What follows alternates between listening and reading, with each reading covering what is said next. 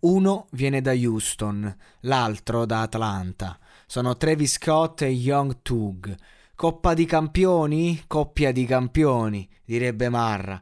Comunque, durante una puntata di WAV Radio, che sicuramente non si pronuncia così, è stato fatto ascoltare uno snippet di un minuto e mezzo di questa traccia, White Tea, che è stato ovviamente subito ricaricato in free download e reso disponibile su YouTube, probabilmente rendendo impossibile l'uscita ufficiale, in quanto già spoilerata altamente, e che poi quando le canzoni iniziano a girare a fatti concreti nel web poi è impossibile eh, fermarle.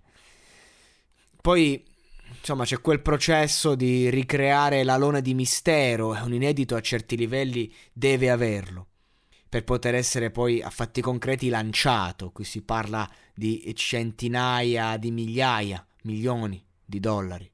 Questa è infatti la storia di una traccia che ad oggi resta unreleased, che non ha un'uscita ufficiale e che rimane una chicca per i veri supporter, quelli che non snitchano le tracce, anche se quando mandi in onda uno spoiler di un minuto e mezzo è praticamente scontato che la traccia la stai dando in pasto al web e quindi alle bestie.